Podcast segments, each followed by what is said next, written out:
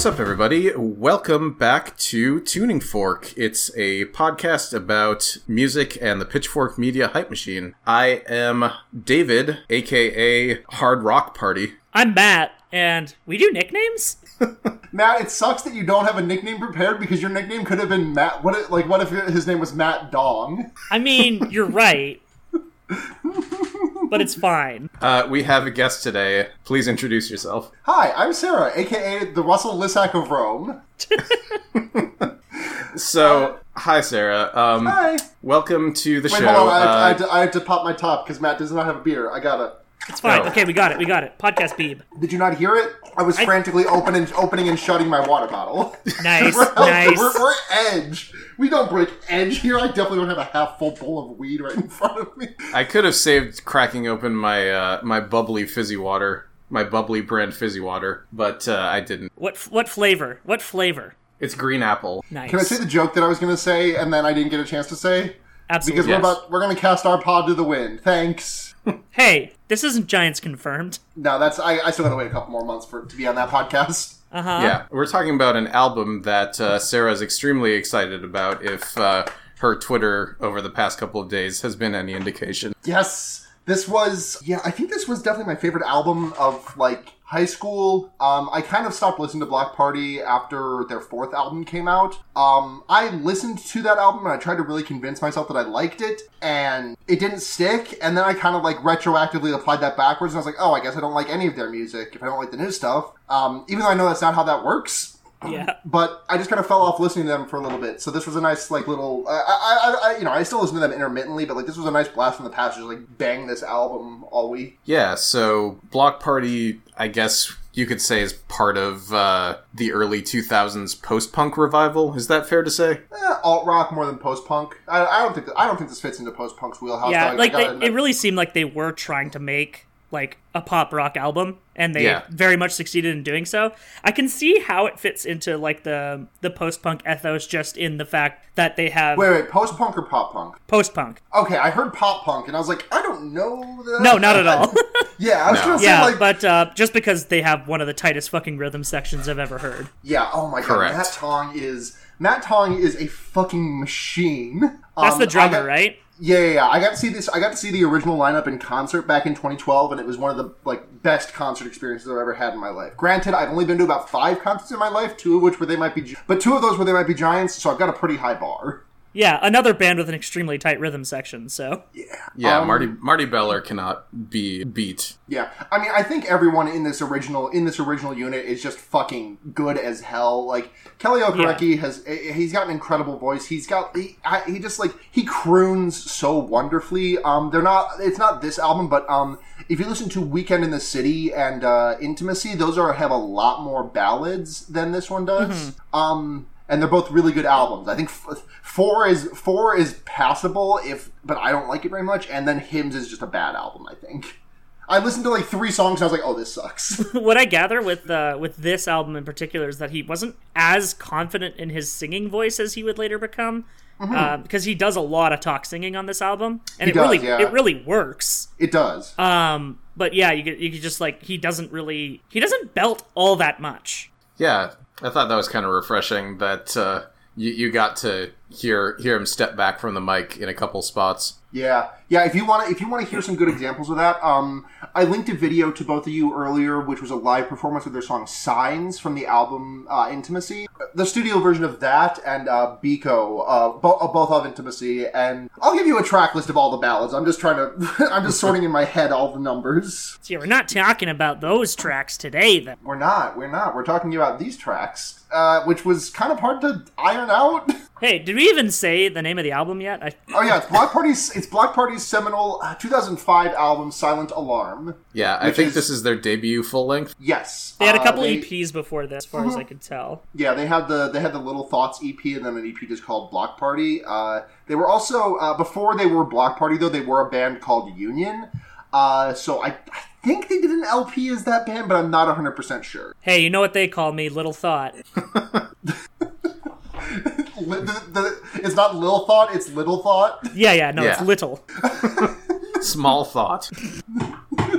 Oh, So yeah, uh, Pitchfork seemed to be pretty pretty into this album, and I as think well they should. uh, was this was this the first uh, release of theirs that got reviewed? On, No, on the Pitchfork? EP got reviewed and got an 8.0, no best new music. Um, but it was very much like a keep an eye on these guys kind of review. This band is kind of starting to to blow up overseas, and and we're gonna keep our finger on the pulse. Yeah, but we're, we're Person- not hitching ourselves to the wagon yet. Um, I'm looking at the reviews for the first time, and they did not like Into Me, which is a shame because that album is good. Uh, It- yeah, there's something about the fi- the Pitchfork 5.8 that like that that specific like area of reviews is basically like they made something different and we didn't like it because it wasn't the thing they were making before. Yeah, Intimacy is very much a different album. I think I think Silent Alarm, Weekend in the City, and Intimacy are all very different albums, but like you, there's still DNA you can feel you can feel between them. I feel like uh, Intimacy is the it has the least of that DNA. It's still really fucking good. I love that album so much, but it does not have the same. It, it is not the same band that did Weekend in the City, which is not exactly the same band that did Silent Alarm. Is it is it like less of a guitar album? Um, yeah, it's a lot more. Uh, yeah, it's a lot. It is a lot lower on the guitar though. When they do, when they bust the guitar out, like there's a song on there called um, it's I think it's one month off. Is uh, is uh, that's like one of the big guitar songs on there, and it bangs. Um, co- like it, it does not use the guitar quite so much, but when it uses it, it goes fucking hard as hell. I'll, I'll just have to get Ian Cohen on the show to uh, to defend the rating that he gave that album. I feel like one. I feel like it is actually not unreasonable for us to get Ian Cohen on this show, Yeah, and I would love to do it. I do follow his Twitter from the Tuning Fork Twitter. Yeah, I'd love to get an actual like former or current Pitchfork writer on the show. Yeah. Ian Cohen is very high on my list of people I'd like to, just because I want to yell at him about some stuff. and if I want someone that I'd have like an agreeable relationship with, I'd try to get on Lindsay Zoladz because Lindsay Zoladz Yeah. is a good writer. But if we talk too long about intimacy, we're not going to talk about Silent Alarm. which got an 8.9. Yeah, the review is it's pretty good. Um, there was there was one thing that was really bothering me when I was reading the review, and I'm gonna try to like parse through it and see if I can find. It's just yeah, it's the fact that the reviewer who is uh, Nitsuh Abebe uh, repeatedly throughout the article just seems to be like it's simple. But it's good. It's simple, but it's good. As if, like, you know, making a simple, straightforward poppy guitar rock album is one, easy, and two, something that you shouldn't just aspire to do. Like, music can still be straightforward in its execution and still be good. The thing is, And this it is seems like they're almost apologetic that they like it so much. Yeah, Right. also, yeah, exactly. And also, like, th- this album would not exist if the four members of the band were not as good at their fundamentals as they Yeah. are. I know. I, I- I'm going to keep. I'm going to belabor this point because it's a point that deserves to be belabored. Matt Tong is a fucking phenomenal drum, drummer, and it's a cry. And I don't know what he's been doing since, but I hope someday he comes back to music. Yeah. like on a, in a big way. A- And I guess the entire subject of this podcast was the time period in which Pitchfork was just incredibly into that experimental shit. Yeah. And so they had to, I guess, feel like they needed to apologize to their readers for, you know, hyping up something that was this much just kind of uh, an alt rock record. Yeah, I mean they're they're really into the British alt rock though. Like they gave the Franz Ferdinand debut like a 9.0 the same year. The, so my fun fact is not about this album actually, but another one of their albums. Um, A Weekend in the City, their second album. Okay. So they did a thing with Weekend in the City where the album had two bonus tracks. Mm-hmm. The US version had like two songs, and the UK version had two different songs. And through doing this, they secretly released an entire second album. Yeah, the people who like assembled these things, like they refer to it as another Weekend, which Oh, nice. I actually like that. Doing stuff with bonus tracks is a power play. But yeah, with this album, it just has like the classic uh, different UK US release thing. And generally, we'll stick with whatever the US edition is on Spotify, which meant I needed to download an extra track and then just shove it in my running order so Yeah. I could actually get the experience that you guys that y- that y'all were getting. I gotta be honest, uh, I got fucked up by this a little while ago um, because I had listened to this album uh, entirely through iTunes, and iTunes had the original UK release, so Little Thoughts was not on there. Um, nor was, uh, what is it, uh, Each Time is the Last Time? Yeah, uh, as the bonus track. Yeah. that was not on there either because it was the original UK release that I had purchased Yeah. from iTunes. Um, and then uh, like two years ago, I'm just like putzing around in a record store around here, and they're like, "Hey, Weekend in the City, Silent Alarm, both two for five. And I'm like, yeah. "Oh shit, I can't turn that down." And then I turn on and Little Thoughts comes on, and I'm like, "Oh, what the fuck? This isn't." And like, I I I listened to these guys like entire discography back to front, front to back a lot. Um, so I knew this song. I was just really caught off guard to hear it on this. Just album. like, why is it here? Yeah, it was part of the LP. I uh, I bought this I bought this vinyl when they pressed. They did like a pressing that was like only like 500 copies of it or something. Yeah, I think like- it was a, was it was a record store day thing, wasn't it? uh, might have been. This was like back in like 2010, 2011. Yeah. Um, and it came uh, it came with a little uh, LP on it, which had it had uh, little thought little thoughts on one side, and it had oh I want to say two more years on the other. That I think that is the B side for for the Little Thought single as it was originally released, so that would make sense. They should have done that thing where for the American release they just like get uh, the band to do like a duet with another popular uh, British singer that Americans already know about, like do a Bloc Party uh, Oasis crossover. Then you find out later that you had that they had a feud with Oasis. Yeah, I mean, we could do that. We could we could talk about that before it starts because Yeah. it's not relevant Well, to any of the tracks on the album. I, I don't know if this is true the entire band of Bloc Party, but Kele Okereke, at least in particular, fucking hates Oasis. and it's so funny. Read the quote about the, the what he called them on stage after they broke up. My God. Oh yeah, they they like uh they were both booked for um a show I think or a, a, a festival. Um and Oasis uh got in a fight and broke up backstage. And so Bloc Party then like effectively uh became like the most popular band at the show. So they came out and were like well guess we're the headliner now. It's so good, and he's like, he was he was pointing out, it's just like he was making fun of Oasis fans in the audience, like people who came to see these inbred twins. 'Cause he fucking hates Oasis, which is so He valid. Fucking hates Yeah. Oasis. well I think that's about it before we actually get into the songs Well, in that case, we why, let's just get it out of the way then, because it's an instrumental, but It's it's, an a really pretty one. It's good. It's very pretty. It's good. Yeah. There we I go. like the it. that's that's our review of uh, What's the of song every time is the last time.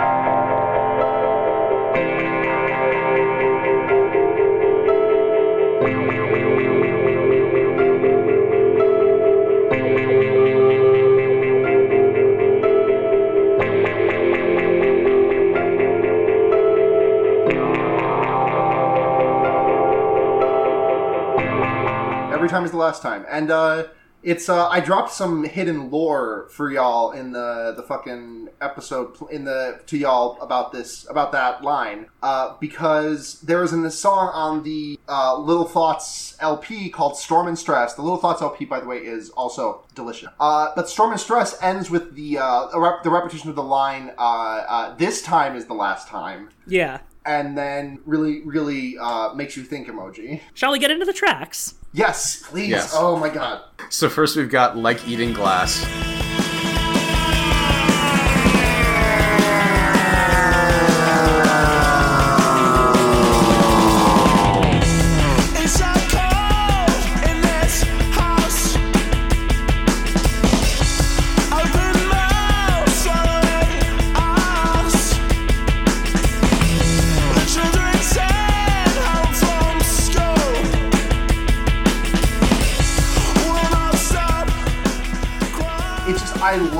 way this album opens. I think this is I think there are a short list that I have of perfect opening songs to albums, and on that list is uh, this song, and th- this is an incomplete list. I have more songs, but I can't think of them off the dome. It's this song and uh, "Disloyal Order of Water Buffaloes" from uh, uh, the Fall Out Boy album that I can't remember the name of off the top of my head. Menage a deux? No, Folie à deux. Folie à deux. Deux. Thank you. I just want to Um, note on the perfect opening tracks gambit that the knife had three in a row uh, with True. heartbeats, heartbeats, silent shout, and full of fire. All perfect. Yeah. Full of Fire is just like nine minutes dark electro class shit. It's great. I gotta. Yeah. The thing is, the thing is, my my opinion of the knife is very varied because the I've heard two albums by the knife, and they are uh, uh, uh, shaking the habitual and tomorrow in a year. Oh my god. I mean, I say I say I've listened to tomorrow in a year. I've listened to like seventy five percent of it, which is as far as I can get before I, I a headache is induced and I'm forced to stop listening. Yeah, but we're we're not talking about the knife now. I just brought them up, and you know, Yeah. We're talking about Bloc Party's like Eating Glass, which has, um, like I said, the absolute perfect opening to an album.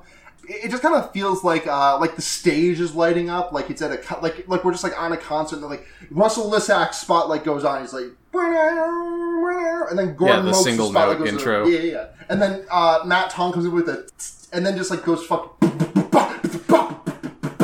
It's like they yeah, went the into the drum beat studio is very good. and someone went to turn on the bright lights. UK, Ah, UK rock reference.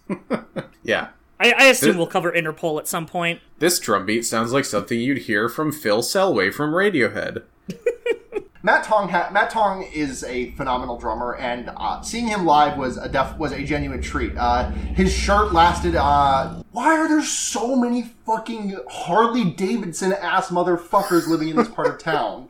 I hate it so much, dude. Like fucking, this is the gayest part of town, and also one of like one of the blackest. Why are there Harley Davidsons around here? No, that's straight people's business. I mean, when there's Harley Davidsons around here, it's probably just literally the Hell's Angels. So Yeah. that might be your case as well. God, I hope not. Um, what was I saying before I got interrupted? Matt Tong, very good drummer. Um, I also think Gordon Moakes is like an all-time great bassist, and I also love the fact that he just completely takes the verse off because like eh, there's like this. And then he's just done playing the bass, except for two notes in the middle of the verse. It's just like and then and then he comes back in with that like fucking sick ass like boo doo doo boo doo doo. Yeah, the the bass is extremely upfront in the mix, and I I am appreciative of that. Yeah, I was Yeah. saying I was saying earlier to you guys that I did all my uh, my first several listens on my laptop speakers just because like it's hot in the apartment I didn't want to put headphones on. Um, and then when I finally actually listened to it on headphones, the the rhythm section is really really high in the mix.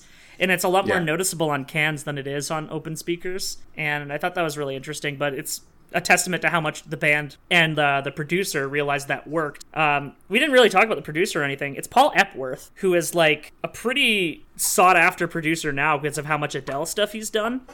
Oh sure, And also like several Florence and the Machines albums, Friendly Fires, Foster the People, Coldplay, U2. He with Coldplay and U2, he basically just picked up where Brian Eno left off, but nonetheless. every time I think about Coldplay, I just am reminded of that time when they were uh, working with David Bowie, and his reaction to the song they played back for him was, "It's not a very good song, is it?"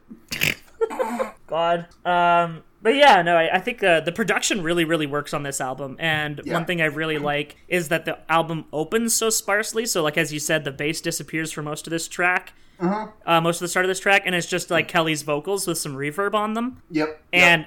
And very simple lyrics, but very, very evocative. Like it's so cold Yeah. in this house, open mouth swallowing us. They Yeah. give It's so like cold, a really so uncomfortable, un- like, like a really uncomfortable atmosphere. Yeah, I really like it. It's very like uh, it seems very confessional. Yeah. Yeah.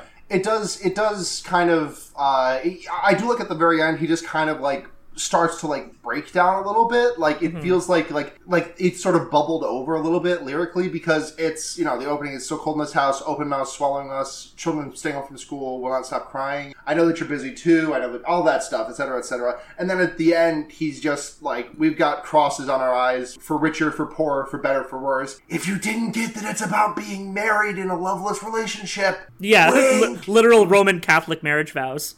Yeah, yeah, Yeah, And yeah, the crosses on our eyes can also be just like, you know, cartoon X's. It's interesting to think about the fact that I mean, like I, I gotta wonder how much of this album, if any, was was like properly read as, oh, this is a gay guy, and not like, I think a lot of uh, there's a, couple of songs where it doesn't just because like it's a relationship and he's explicitly using she's. yeah, Yeah, I, and I don't know. I, I I don't know if that is like reflective of what Kele was identi- who who Kele was dating and identif- or and identifying as at the time, or if that is just him bearding, I guess, musically because he. I mean, it's not like that's out yet. uncommon in music. No, no. I guess it's just it's so much less so now than it would have been in like the 60s, 70s, 80s. Yeah, it's just got me curious. I think. uh, I Yeah, don't no, know. it's definitely it's definitely something worth reading into on this album and Yeah. something that I was considering throughout with the lyrics. I mean, maybe that's something you can consider for like eating glass. Like this is about a loveless relationship, and maybe maybe Kele's partner is not seeing it. it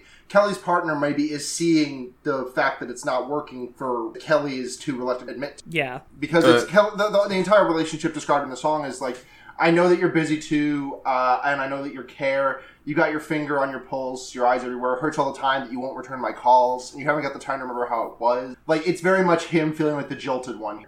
The other thing I wanted to talk about um, that kind of goes through the whole album, but especially noticeable on this song, um, the talk singing kind of uh, makes me realize that probably the whole band like grew up listening to you know 70s English punk bands. Yeah, hmm. I, I think I think that that's that's definitely like a valid. Yeah. It, it, it really sounds like the way they're doing, and it's well, Yeah. it's for me. It reminds me not so much of like the '70s, '80s English punk bands because I'm not as familiar with them, but like Bloc Party's contemporaries in like the streets and uh, Arctic Monkeys. Arctic Gomper? Monkeys is an obvious one. Yeah, I, I was trying to think of a very specific uh, band whose name I cannot recall off the top of my head right, but I'll get it some point and just yell it out out of context, and we'll is, be good. Is Gomper canon in Tuning Fork lore? Uh, I think Gomper's got to be canon. Does that mean Gomper's in this band? Gomper is the secret fifth member. Yeah, yeah. Gomper's the secret He's fifth the member one. of Bloc He's the one doing all. He's the one doing the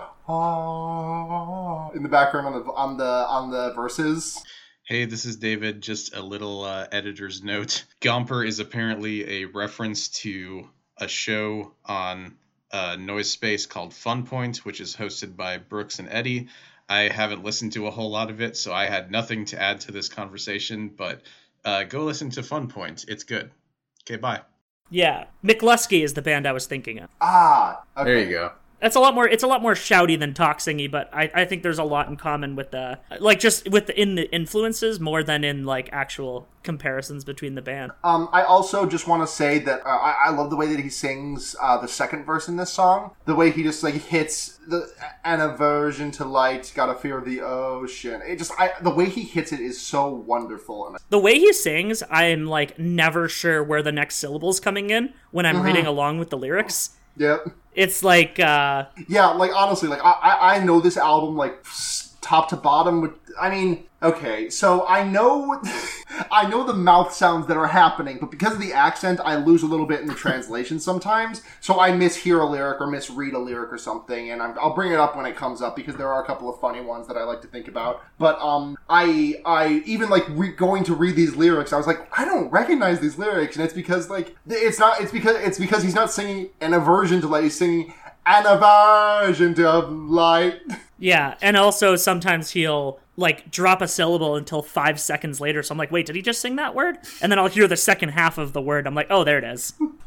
Do you think that he just like wrote the words separately and then tried to fit them to the music that the band came up with? Gordon Moakes uh, is was responsible for providing the lyrics to this album, and he did not like consult Kele. He just kind of listened to the music, and that's why there are so many like incorrect lyrics of this album online. That's really good. I'm pretty sure this. I'm pretty sure that was correct. I'm pretty sure this genius uh, uh, thing is up to date, and I read that. Uh, vi- I, I read that uh, the the vinyl case pretty, the vinyl uh, sleeve pretty religious. All the Wait, is this an episode of I Have the Vinyl? um, I do have the vinyl, but I don't know where the fuck it is. Hey, it counts. I, I do have the technically own the vinyl. Pew pew pew. Um, yeah, It's like me give last. It's like me last time. I think I might own the vinyl. Yeah. Give me Yeah. a call. Give me a call. Uh, next time I'm on, I will own the vinyl because the next time I'm on, I'm going to talk about Bad Thromoplasm, which is literally on my record player across the room from me right now. Oh now. yeah, that was originally what you were signing. What you'd signed up to do, right? yes, and it you was. changed And your I was,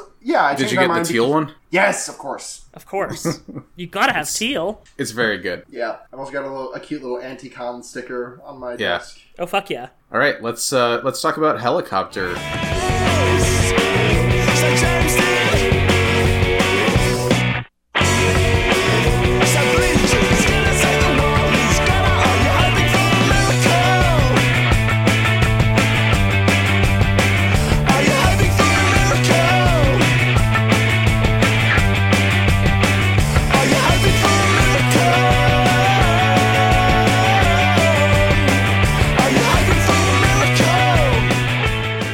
Think is the most popular song on this album. Yeah, this is the Guitar Hero track. Um, Yeah. Funny enough, they had uh, this is definitely their most well-known video game track. But prior to this, I know of at least two instances where they were featured in video games, which is Like Eating Glass was in Tony Hawk's American Wasteland, and uh, Banquet was on the soundtrack for SSX on Tour. Um, and So they're an somehow I- extreme sports band, is what you're saying. Oh, an extreme, extreme sports band. Um, I somehow owned both of those games, but I didn't actually discover Bloc Party until I played this song in Guitar Hero. And the thing is, I was playing the Guitar Hero 3's online, which on the Wii was like excellent. If, I mean, at the very at the end of the day, that's probably the best thing you can play online because it's literally just sending scores. Yeah. But Yeah. um, I, I just like I, it was one of the bonus tracks, and I hadn't fucked with the bonus tracks yet. Uh, by the time I went to online, I was like, okay, cool, I finished the campaign on Medium. I'm gonna go to the online, and then this one came up. I was like. Hmm, I don't know what this is. And then like this, the intro, like, and I was like, oh, okay. Oh? Yeah, I feel like it's very um, the relationship you'll have with a song when you're playing it on Guitar Hero is a lot different than the relationship you'll have from a song playing in the background while you're trying to focus on the controls, which are completely unrelated to the music. So I kind of get that. Mind you, like that doesn't stop uh, Goldfinger Superman from playing in my head on loop whenever I see someone skateboarding. So it slaps is the thing. I, I did I do have that entire soundtrack in my library and I go back to it quite often. That sounds like rules. Like Jerry was a race car driver, by Primus is a fucking banger, and that that was not on any version except the N64 one. I thought it Um, was on the I thought it was on the PlayStation one. Is it? I've, I've looked at the, I've like I've like found playlists of the soundtracks on of the soundtrack on YouTube, and like that song I feel like is absent some, most of the Huh, time. interesting. But I could, I could be wrong. Um, but this is Helicopter by Bloc Party. Um, It is. Opens with some extremely fucking crunchy guitar, and I love it. It's good. the Yeah, chords just- are really dissonant and I I love that. yeah this entire this entire song is just like i haven't sung his praises very much yet but i do also think russell Lissack is a phenomenal guitarist. Um, i don't think he's quite on the level that i put matt tong and gordon moakes at and kele for his vocals but i think he's still really really good. Um, in the hiatus between intimacy and uh, four uh, russell did a was in a band called pin me down and uh, they're pretty good. I yeah i think he's a pretty good guitarist and i think it shows i think it shows really well on this track The song's not about George Bush, you piece of shit stoner. yeah. So this song draws a lot of comparisons to George Bush, and uh, Kele has vehemently denied this in every which way, po- every every possible chance. Um, Yeah. And he's he's kind of mad about it too. There were a lot of bands writing songs about George W. Bush at the time, so it's not unreasonable for people to think that, but also Especially, especially when the next song, especially when the next song on the or not the next song, but one of the one of the other songs in this album is about the human price of gasoline. Yeah. exactly. Like this one, like this could be about like any American. Yeah, That, that's like people just like really like to center everything on politics. it's actually um, about him though. Yeah. Like Kele, Kele wrote it about himself. Do you think that do you think that he found himself too American in some ways? that is maybe, right there in the pre-chorus. Yeah. So James is. Dean's so blue jeans. That's what like I was having trouble like reconciling it being about him just with the way that yeah, those that, lines that, are written. Yeah, me too. I was having a bit of a. I, I, I do love the amount of like interpretation happening on Genius. That's like,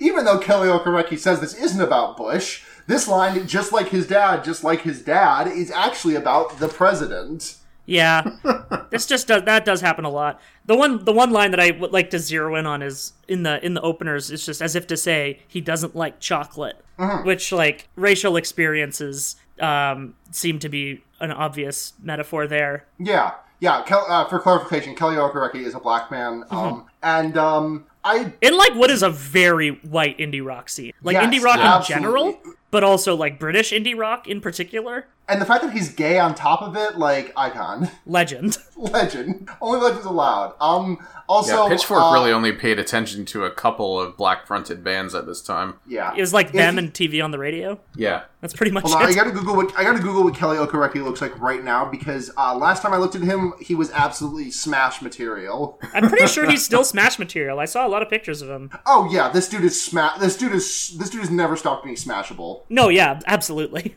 This dude God, fucks on like a primal, universal level. Yeah, he rules. Oh, um, oh, I was going to talk about this song because there's just so much to say. I, I love like the super fast plucking that uh that the, the that Russell does at the the like in the bridge before it goes into the final. Are you hoping for a miracle part? You know what I'm talking about? Yeah, Yeah. yeah. Yeah. I, I just I love that mainly because it brings back my memory of that part in the Guitar Hero track, which made which was just like a just like a million like thirty second notes stacked on top of each Yeah. other.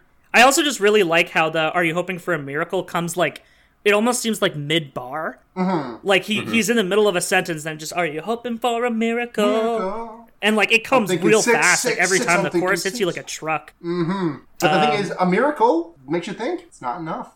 Yeah. Uh, another line I wanted to zero in on entirely just because I want to mention the genius note annotation for it. Uh, it's not my fault. It's not my fault. They're getting so much younger. Uh, come watch TV. Uh, with 3,662 points on Genius says the they're getting so much younger line refers to our youth culture becoming constantly more and more immature over the generations. Which fucking boomer wrote this? Uh, Joseph Biden, Yeah, Joe Biden wrote that line. big big Bloc Party fan right there. No, no, no, no. You obviously not because the their username is come watch TV. If it was Joe Biden, it'd be like come look at the photograph. Come, look at this photographs. Come listen to my Victrola. I have music on a wax cylinder. Children, come here. I have a viewfinder for you. The the single uh, cover art is reminiscent of the Confederate flag, which I'm sure was on purpose. Yeah, absolutely. Which makes me think more and more about how. Makes me, I don't know. I'm just questioning how much I believe this not being about this being about himself. I buy that it's not about Bush. I don't think I buy that this is about Kele. Yeah. You know what? You know what I would bet. You know what I would be willing to bet this is. This is an absolute fringe theory, but this is like what I. This is what my brain is starting to come to a conclusion on. This was about this. That this was about a partner of his, and no one has really asked about it since. And he was trying to be like, no, it's about me. I'm not gay.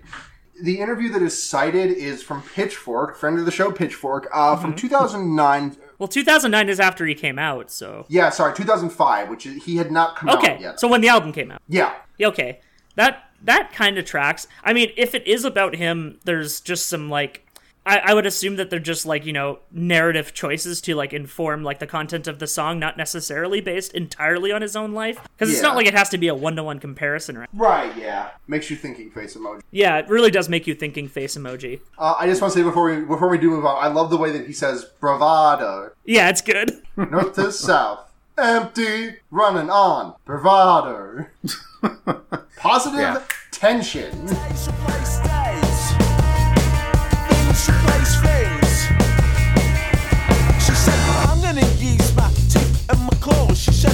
gonna use my teeth and my claws. She said, I'm gonna use my teeth and my breasts. I'm gonna make it happen.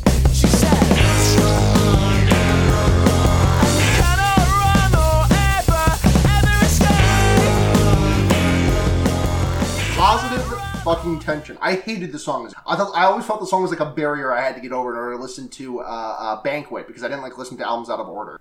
I understand Um, that feeling. Also, Positive Tension's probably my favorite track on this album. It's still not my favorite. It might be. It might actually be my least favorite, but like I definitely like it a lot, lot, lot more than I did when I was young. It's a really Like, looking- sparse song. Yeah, it's like looking at the lyrics. There, there's some questionable ones on here. It's just Yeah. based on the direction he's going with it, but just like sonically, and also the chorus is like unimpeachable. It's real fucking good. It's a slapper. But I, I, I just I, I'm having trouble. Like, what's the what is the subject on this one? Is it Hold on a just second. Hold on a second. Well, I, Genius has your back on this. I was gonna mean- say they they basically say that it's uh, Well, no, no, effectively a song about mass consumption of things that are popular. Well, the thing is that well, I might be looking at the wrong Genius page then, but, but uh, Genius has. oh I know I, I know what you're about to say. Kele, the lead singler of Bloc Party, described the meaning of this song extensively over time. There you go. That This explains this everything. song this song is about boredom, boredom and mediocrity. It's a song inspired by watching Pop Idol. There was a shot of all the kids queuing up outside the audition hall, and I thought it was really depressing image. No clamoring after fame with no real merit. Damn, Cite we do in interview, like not cited him, not cited from a magazine, just cited, Cited interview. interview. Genius is a oh. fucking toilet. Like it's so Genius fucking is the best website in the world. Th- oh this my is our this is our genius.com criticism podcast. Yeah. Citationsneeded.genius.com. yeah, oh, I was gonna say. Well, I was gonna say brain genius. Yeah, Brain brain, Genius genius, but with the O in it and everything. Yeah, of course, of Yeah. course. Genius. Um, yeah, the song fucking slaps. I don't really have much to say about the lyrics of this, but like the production of it, like I, I fucking love in the chorus the when the over the the run run run run run. Fucking good as hell. Cannot run or ever hide it away. It's good. Um, if you like this song, Matt, I really recommend you listen to Intimacy, but specifically the first song on it, which is uh, Aries. Yeah. Um, which has always been a favorite of mine, despite not liking this song terribly much. Um, it's good. It's kind of got a. s- Now that I think about it, it's kind of actually got like a similar setup. It's a lot. It's even less singing than this, though. It's just yeah. The the thing with this song is I, I'm still trying to like figure out like trying to gronk out like what the actual like perspective that he's singing towards is. Yeah, Like I who is the know. she in this song? What kind of person is she? Because I I have trouble like pulling that from the lyrics. Yeah. Uh, Genius seems to think it's about child beauty pageants, which seems like a shitty and dumb read. Yeah. Genius. like- providing shitty and dumb reads since we were rap genius. Yeah, Rap Genius is white devil sophistry. yeah. Yep. The, I, I do uh, enjoy the outro, the play it cool boy with the uh, with the layered vocals. Yeah, yeah, it's really good. But yeah, my appreciation of this appreciation of the song is mostly Sonic, even though that's you know kind of a a low down read. That's how I Oh, shit, appreciate most Sonic's on music. here? So Yeah, same. Sonic's on here. and Knuckles. Cool. Um, I also love the like the drop out of everything where it's like, why'd you have to get music drop so fucking useless? And like the weird fucking like arcade cabinet sound that Russell makes with his guitar. Like, I can't even like replicate it with my mouth. You know what I'm talking about though? In his guitar solo. He makes a lot of cool sounds on this album, and like my primary thought while going through this whole thing was just like, man, I remember I miss when indie rock had jangly guitars. They just Yeah. doesn't anymore. Everything has Yeah, to sound really. so everything has has to sound so rough and tumble, or it has to sound like a fucking country record. It has to sound like the Black Keys now. Yeah, I want it to sound like Born Ruffians' first album or this. Uh, about Yeah. 320, about 328 into the song, he makes a so- he makes his guitar makes a sound that just like sounds like Pac-Man dying, overlaid with like the the spaceship from Centipede dying, overlaid with the spaceship from like asteroids. di- Like it just sounds like 15 NES death animations laid on top. what if he just has a Fucking bunch of buttons on his guitar that just trigger samples that What play through the just has- chord? So are you saying that he has the world's? He was the first one to ever combine a guitar and a MIDI fighter? Yes. Cool. that has to exist, right? That exists, Oh, well, right? I feel like that exists. yeah, probably. Someone's Yeah. put arcade buttons on their guitar already. 100% chance. I think the thing that made me not like this song so much as a kid is that I think it's I think it's like the like the least interesting song like in terms of what Kele is saying slash singing, but I think like musically, sonically, it is incredibly impressive. Yeah. See that? Yeah. Again, that's like the that's the main way I approach music, which is why like I'm not the guy who comes in with a ton of notes for this show, uh, because I'm almost always approaching things from that angle. Uh, Yeah. But yeah, I can see like as a kid, like trying to listen to the lyrics of this song and being about as confused as I am as to what the subject ex- necessarily is. Well, I wasn't really confused about the subject. I was like, oh, Kele, Kele's not singing on this song. I don't think I like this. Yeah. Yeah, that's fair. This it is- is. I mean, it this is is the most talk, one of the most talk singy songs on the album. Yeah.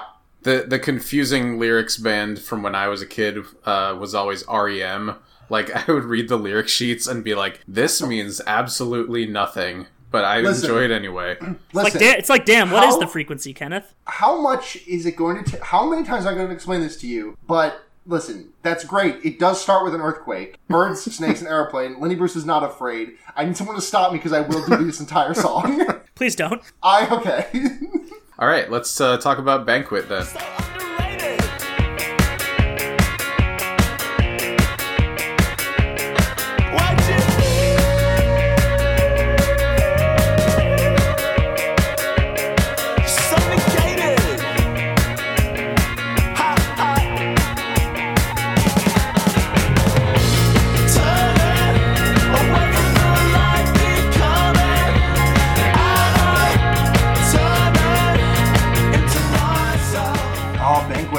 SSX on tour song. The the inferior, the most inferior version of the SSX. Um, And like one of the this is one of the one of the leader like the singles from the album, right? Yeah, I mean, Yeah. eight out of like the fourteen songs on this album were released as a single at one point or another. Granted, one of those is uh, was it Positive Tension that was the first thing that got them noticed at that concert that I can't remember who it was. The Franz Oh, Ferdinand uh, show. Yeah, it thank was you. it was uh, she's hearing voices. Yes, she's hearing voices. Thank you. Um, That is not the track that I would give. yeah, me Yeah. Yeah. neither. Me neither. Um, We'll get there, but we will get there. But this is Banquet. This Um, is Banquet.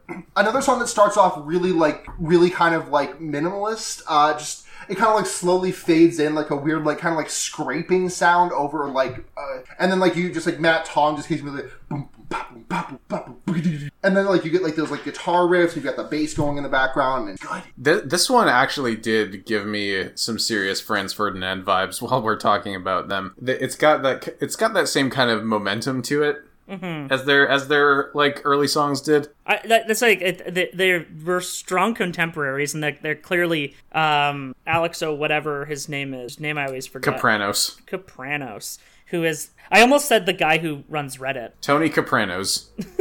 uh, but yeah, uh, Alex hey it's me tony like, kapranos. I'm gonna i'm gonna talk to a fish and i'm gonna have a therapist. I could see why he liked this because like they're they're they're similar bands.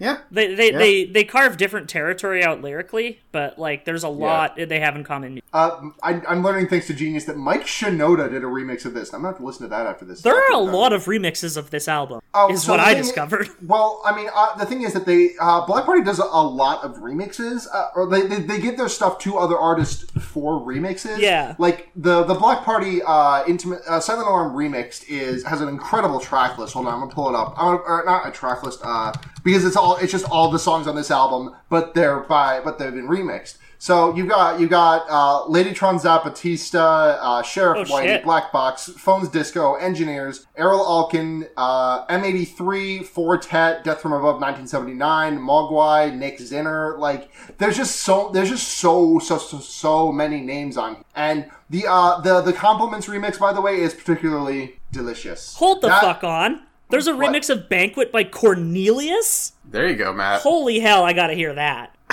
that is, there's no way that doesn't fucking slap. oh yeah, Cornelius, the one who did the gay cover of "What's My Age Again"? No, that's Conrad. Conrad, thank you. Cornelius did do a cover of "Video Killed the Radio Star." Yeah, and he he's just like he w- he also did the music for the uh the twins in the Scott Pilgrim movie. That's Yeah. probably that's Oh, that's a okay. salient point of reference. Uh, he's just like a very very good mu- Uh, American whose stuff music- I've always loved. American music critics have called him Japanese Beck. Listen, if he was really Japanese Beck, then he would have had a voice role on Beck Mongolian Chop Squad. Hey, guess what? Beck was also involved in Scott Pilgrim. Yeah. That doesn't surprise me.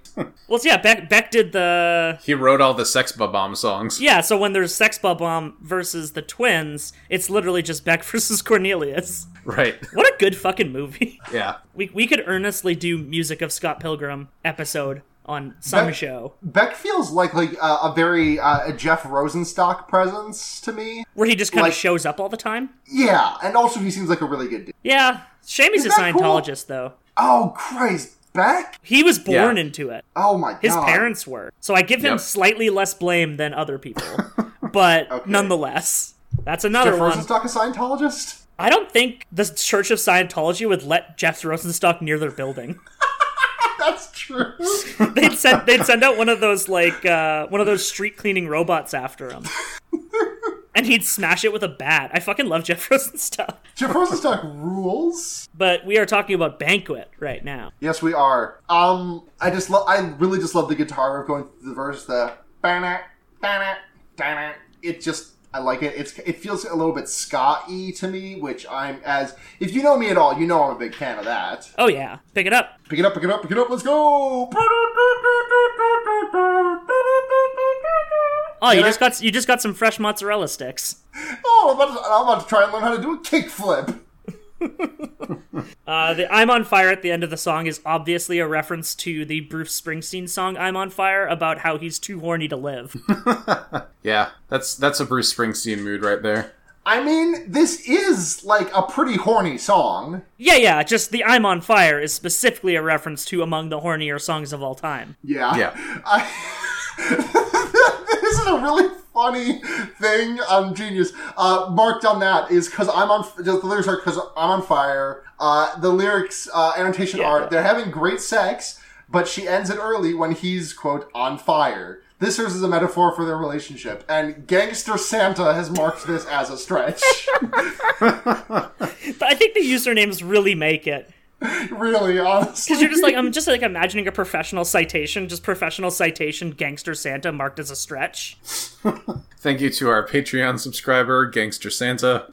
Uh, let me send you a pizza roll. Come to my website. This is a two guitars band because Kele Okereke is also on. Uh, he's on rhythm guitar in addition to doing all the vocals. Yeah. Um, so there's some really fucking cool shit that they do with the twin guitars and the chorus that I really like. Like Russell is just kind of like laying down the no no no. Ru- no Ke- Ke- Kele is definitely laying down like the basic stuff, Yeah. and then Russell's kind of like just like playing up on the frets a little bit. So this is very much like kind of um, wanting to change someone in the relationship kind of song. That's what that's the read I was getting off of it. Mm-hmm. I wanted to bite, not destroy, to feel her underneath, turning into the light.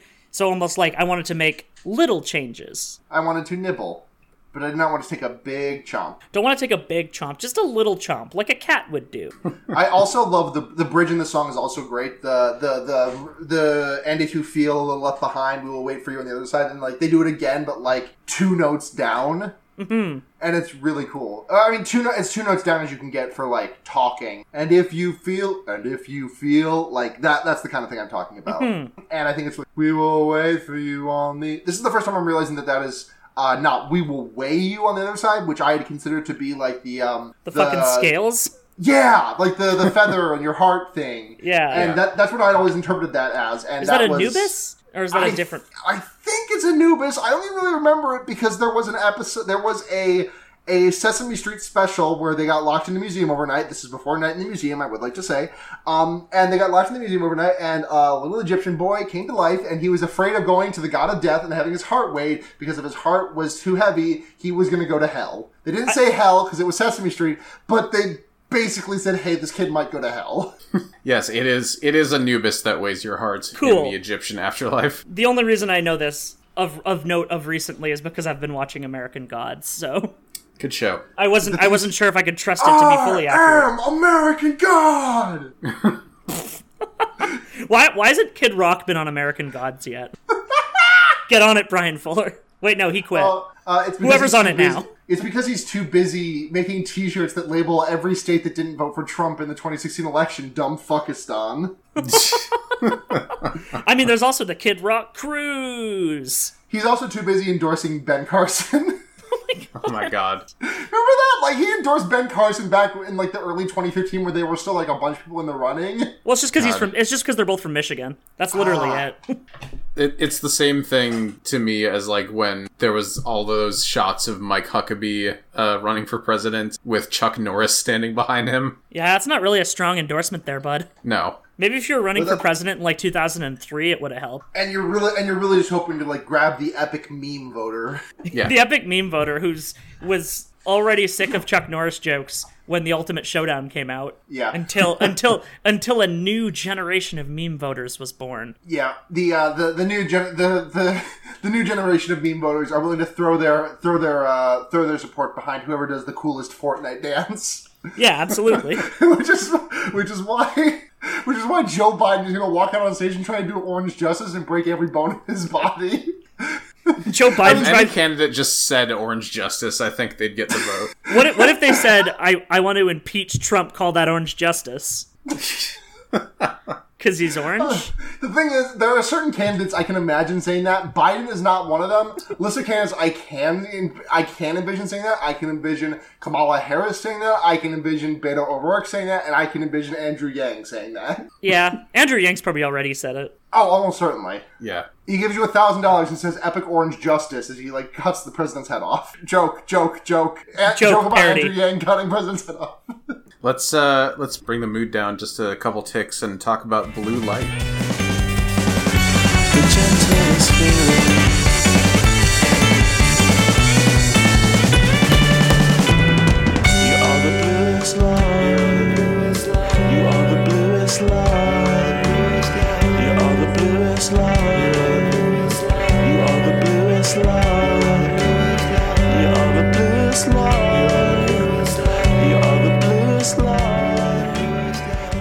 The mood up. What are you talking about? This is a good, this is a happy song. It's a it's a ballad.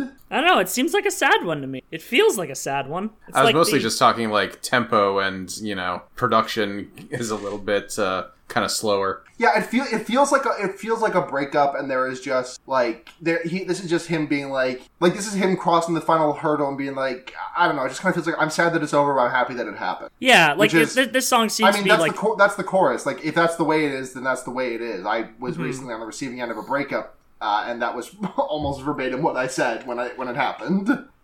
I mean, with a lot more with a lot more tears, but I digress. like it's very gentle and it's very like The heartfelt. gentlest, would you say? I would say it's kind of like the gentlest. And I didn't just say that because I saw the word on my screen. What, what are you talking about? The gentlest feeling. But yeah, like it's almost like moving through stages of grief in song form. Yeah, Like it's almost like moving from like um like a bargaining to an accepted kind of idea. Like it, it's almost like uh, they don't want to see it end, but they know it has to. They know that it's reached its end point. yeah. They bring in the glockenspiel, and then you know that you're in indie rock town. What's your take on the bridge lines? I- I'll just read them out for reference. And you didn't even notice when the sky turned blue, and you couldn't tell the difference between me and you. And I nearly didn't notice the gentlest feeling, the gentlest feeling, because it's almost like we're we're in such like a relationship rut that we couldn't see like the happiness, the good things in it. And that's the way I was reading the line, but I was interested to see what your interpretation. I think it's like the realization of like this relationship was you are an incredible person, and this relationship was not letting you show that off, and uh, like this rut was kind of keeping us from that.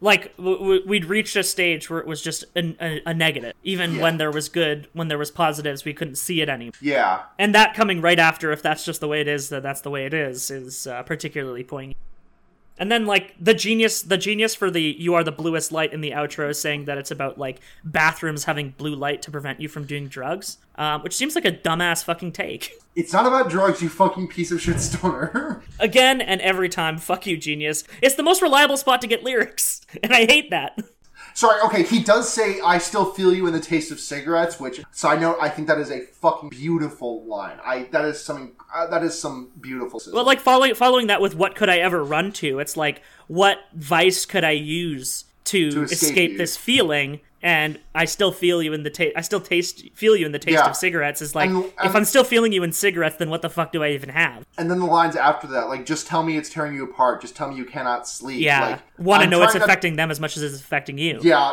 trying not to get too in my feelings about this. Uh-huh, Like I said, I uh-huh. did experience a breakup kind of reason. Um, question that's not related to this podcast whatsoever, but it's something that's been bothering me, and you two might have an answer. You think I know how to repair a titty mouse pad? Uh, not Mine's- personally, no. Mine's split open, and now like the really sticky goo is like spilling out of the bottom. And I can't really put my wrist on it too easily, but I don't want to get rid of the mouse pad because I like it. It's not actually titties. The titties are paws, but I just call it a titty mouse pad. I mean, that's the to- kind of mouse pad it is. If it's like Yeah. a titty mouse pad that has an ass or a titty mouse pad that has paws, it's still a titty mouse pad. My friend Yeah. Mike once ordered one of those titty mouse pads, but it was like an actual like it was an actual like horny one, and it was like some dude like uh like bent over at the middle, like with like holding his legs, and his ass was like the the his ass cheeks was the with the, with the titties, Mm-hmm. and there was also like a dick bulge in the middle for the for another bump. anyway, That doesn't sound like a very comfortable mouse. No, but one time, but uh, anyways, when he received it, uh, he know he knew that he received it because he heard his mother scream and then ran to the room and the mouse pad had, was in there, having was on the floor, having fallen out of the box after his mother opened it. and she was just like pointing at it. Oh boy. See, I And then can't. he got years and years of wrist support. totally unashamed. Um, I also want to say that like I think it rules that Russell Lissack gets to like just fucking strut his stuff even in like the slowest songs. Like this is this is like one of the more like tender ballads, mm-hmm. and still they just like throw to while she's like wow no wow wow, and it doesn't feel out of place. Like it feels like it fits. as a band they're very they very much just feel like a unit. Yeah, yeah, yeah, yeah. i think that that really shows on a track like this where it's like Yeah. we're gonna we're gonna find something for you to do on the tracks that you don't necessarily wouldn't be on like a different kind of band but like they're they're coming into this as bros Yeah. I, Before uh, we move on, I just have to say the glow of my gaming mouse on my titty mouse pad is the bluest light. Thank you. first of all fuck off and second of all let's continue yeah. What's the next track on here? She's hearing voices.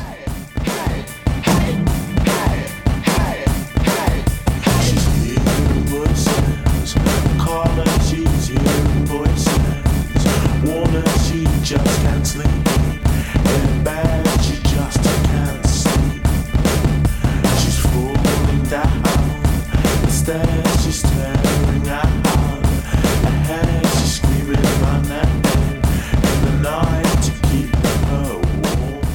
The first part of this song sounds entirely like everything is being run through a high pass filter. Yeah, uh, I do love that part of it. Like the drums are completely fuzzed out. Yeah, it, I really do love that, and I also love like I hate the lyrics, I hate the content, but I love Kele. I love Kele's voice. The the hearing voices, like it sounds like almost like a like a really deep voiced ghost is haunting me. Do you think that you'd like the lyrics better if they didn't have 2019 context to them? Because like it's got the thing about red pill and blue pill, and that reference was everywhere back back in uh, the early aughts because the Matrix. Yeah, but Yeah. now it's a very different reference. Yeah, I mean, in this case, it doesn't really seem to fit that as a reference because, like, you know, that's the choosing ignorance versus choosing the truth, whereas this seems to just be about medication. Uh, Yeah. Speaking of speaking of ignorance, uh, the bridge on this song, I didn't really know what the lyrics were because I I, I was able to like pick out some lyrics, be- but it's a lot of like mumbling, not Yeah. mumbling. It's a lot of like really low. But that does open with "She's scared of the blacks and she's scared of the Jews." Like what? Sorry, Yeah. I what? I mean, he is just he is apparently describing someone with severe mental issues, but in a really voyeuristic way. Yeah, and I don't especially like as it. him being black, that seems like a weird line to be glib about. Yeah, I but um again, no love for the lyrical content, but the way his voice like drops down to like even lower, just like walk, walk. Like it kind of just feels like he's like barely exercising his vocal cords to like get that like kind of croaky sound out.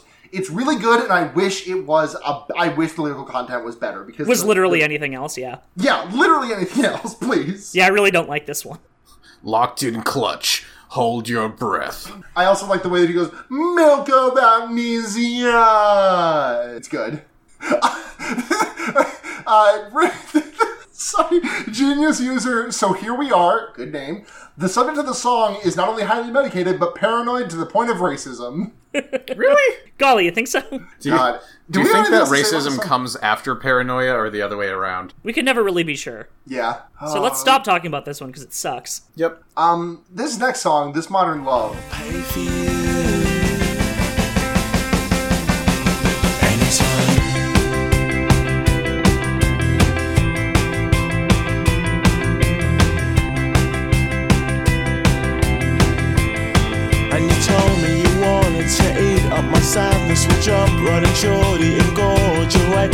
Told me you wanted to eat up my sadness. Jump right. Baby, you got to be more discerning. I've never known Um, Also, breaks my damn ass heart. It's a good fucking song. It's really good. First of all, the first time I heard this song was absolutely Owen Pallett covering it live. Um, Uh-huh.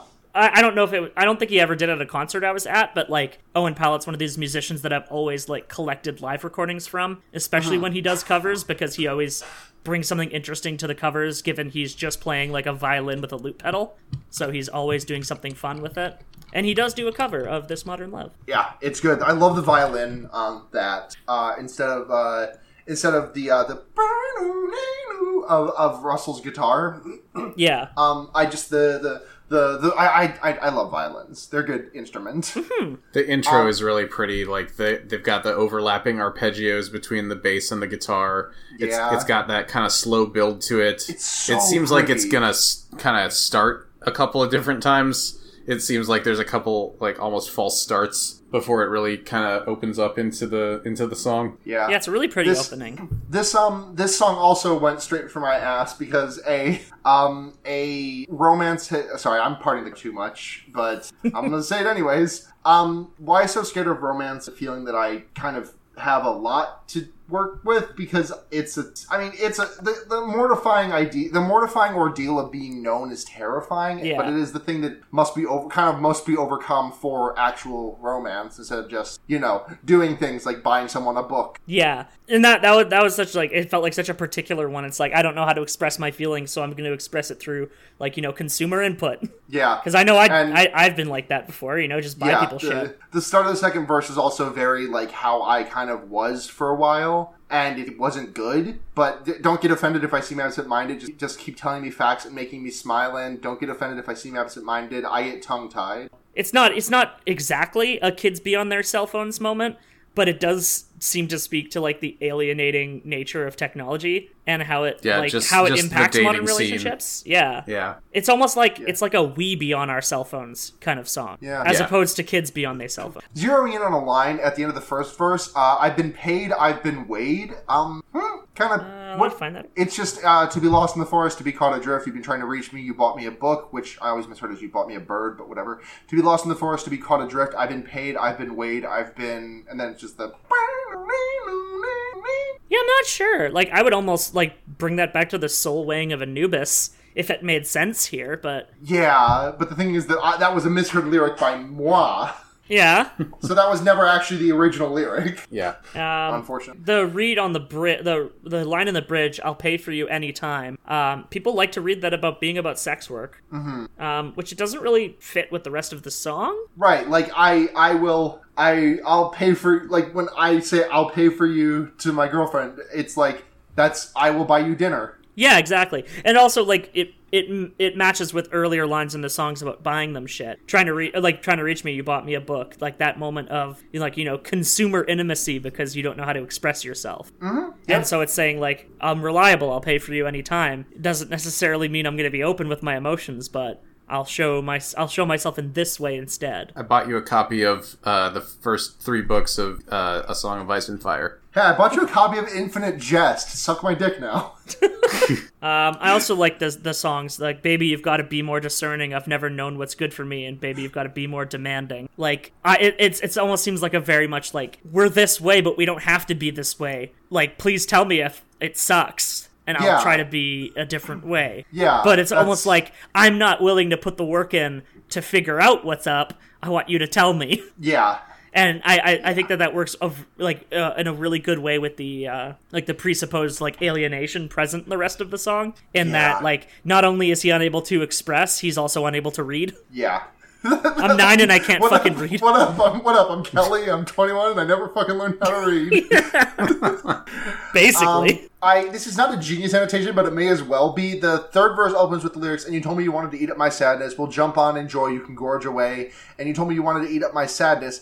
Um, I used to trawl iTunes to read reviews of albums that I liked to look for bad reviews to get mad at. Um, Yeah. So I guess nothing has changed in the last 15 years of my life. yeah, that sounds about right. Um, but there was one review that was written by someone who was like, "There's a line where someone says you told me you wanted to eat up my sadness." Well, and well, you got your way, but that that means that she's sucking his dick, and like for the for the re- for my life since then, I've just been like, doesn't make sense. But like, Imagine referring to your hell he's dick as my about- sadness. like you'd ha- you'd have to have a pretty pathetic dick, like a zero out of ten dick for that. or just some really bad depression. Or I mean, you could get or, depression Or dick. wait, hold on. Or Your dick is voiced by Phyllis Smith. or dysphoria. Dysphoria. Yeah, Please suck my dick so that I so that I don't, so that I don't have to have the dysphoria of looking at it. Next, we've got Pioneers. We do have pioneers.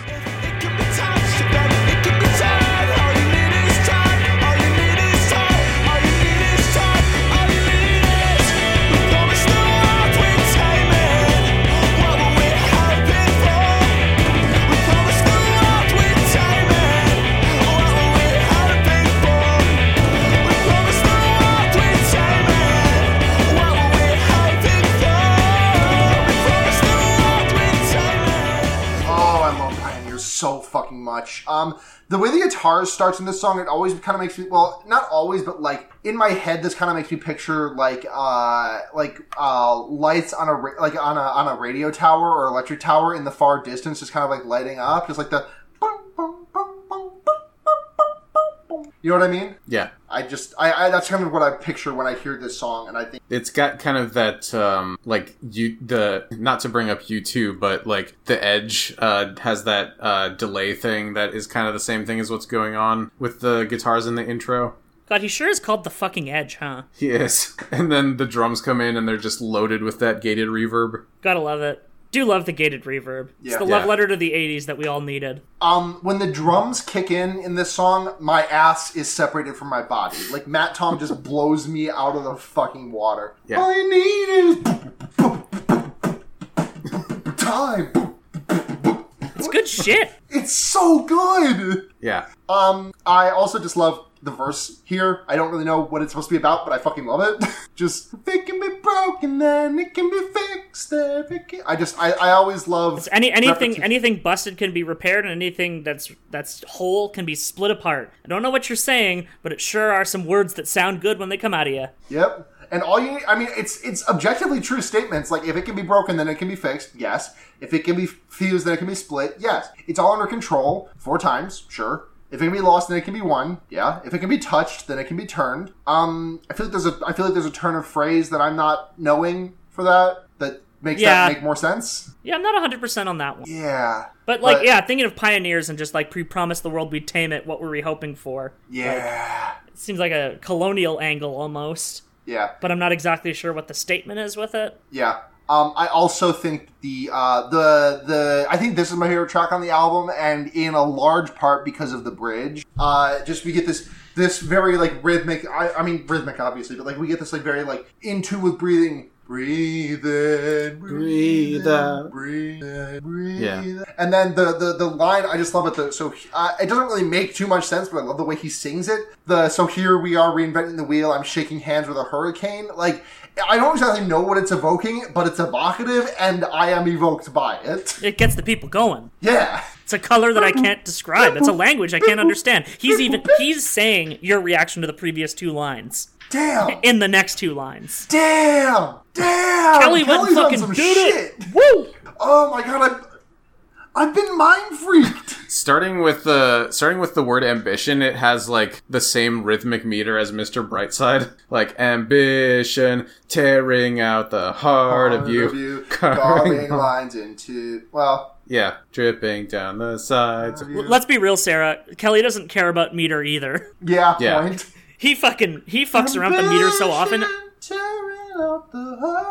Does he sing things like exactly as he would on album live, or is he all over the place? Um, I haven't paid too much. I haven't watched too much of their live stuff, and it's been a long time since I went. But I Yeah. feel like I don't know Because he seems like he's singing really free flowing. It doesn't seem very planned. Yeah, But that could be um, the affect that he's going for. The thing is that when I went to the concert, it was their four concert, the concert for the album four. So a lot of that was Different songs stuff. from yeah, a lot of that was different stuff that I hadn't really heard too much of yet because like the album had only come out like prior maybe. Yeah. Um, but uh, so yeah, I don't remember too well. God, I, oh, I'd love to see them again, but I don't know if I want to see them with the current lineup. Nothing against the current lineup. I just I love the original lineup. so is it much. is is Kele the only original member left No, now? Russell Russell's still around. Russell's Okay. still around. Uh, but No Matt Gordon Tong, left. No, Gordon Moakes left in 2013. He's now a member of the Young Legionnaires, and Matt Tong left in 2015. I don't know what he's doing. And Kele Okereke has gone on the record and said that someone was doing cocaine and someone didn't like it.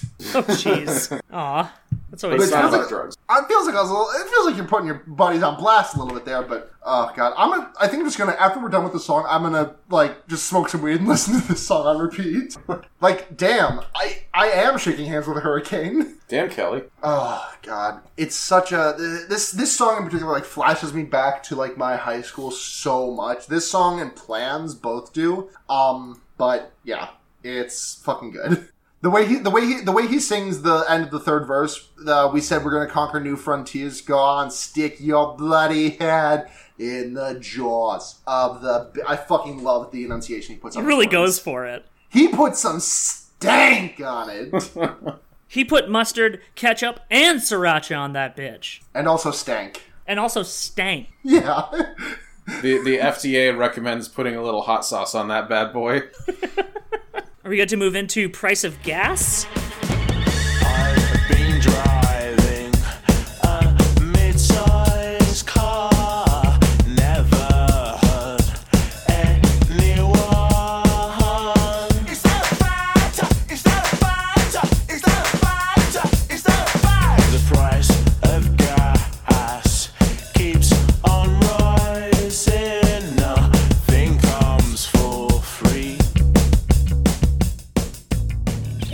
Hear about the price of gas? You know, I've been I've been informed that it does keep on rising. Yeah. I mean, it I've, does. I've been driving a mid-sized car. I never heard anyone. By the way, I was today years old when I realized what this song is actually about. I like I pretty much knew all the words, uh, but I didn't understand. Yeah. Yeah, so this is the obvious war song. Yes, absolutely. The price of war, the price of wars to get gas. Yep. The song is precisely 4 minutes and 20 seconds long. Um, do you know what the uh, make like a stone, make like a plant part is in the first verse? I don't know, decompose in the ground and turn into gas? Yeah. That was like the only read I could get on it that made any sense to me. Yeah, They're words, and they sound good. Or just like, get Uh, the fuck out of the way, we're gonna blow you up with ordnance now. True. But yeah, like the we're gonna win this in the chorus, very like military bravado shit. yeah. Um, Yeah, of it's the start of verse two as well. yeah, I, I I also like to imagine like him doing like the, the SpongeBob meme at the in the interjections with like the the, the I've been driving a mid-sized car part is just like some like fucking prick on the streets like I've been uh, and then like Kele comes in with like the fucking alternating caps and be like is that a fact is that a fact is that a fact yeah, and it's very like um, something that was interesting about like the political connotations of the song is that it does seem like the whole lying about WMDs thing was a much larger deal in England than it was in the states, where like nothing fucking happened. Yeah, no. Like Everyone was on board. People's pr- political careers ended over the association with uh, with voting for the Iraq War. Whereas, like Yeah. voting for the Iraq War is like still like the majority of the Congress and the just- Senate. Yeah. yeah we like the Senate had one dissenter on that vote I think Wasn't it fucking Bernie Sanders?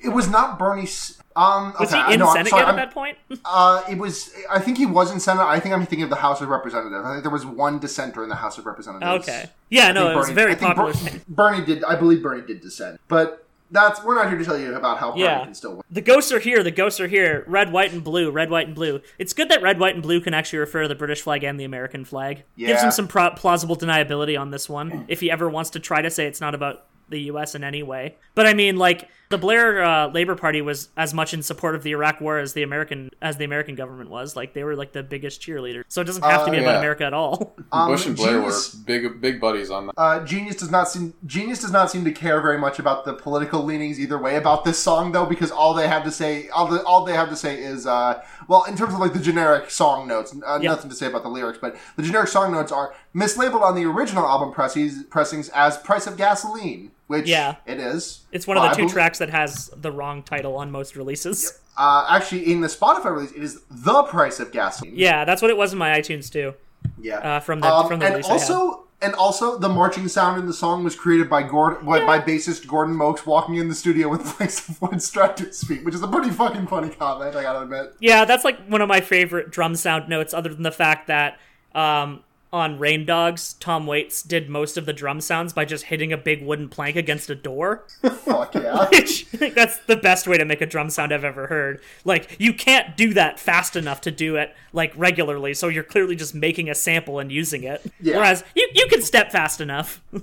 I prefer to think of Gordon Moakes just, you know, with his bass strapped on and just wearing like traditional clogs made of wood and clogging during the song. I'm imagining him just some like big fucking horseshoe, uh, not horseshoes, um, snowshoes, like just some real Oh, big sure. honkers. Yeah. Like he The just kind that like gets just uh, hung up on your wall if you have an up north cabin. Of course. As, as he trudged his way to the studio in like those those harsh London winters.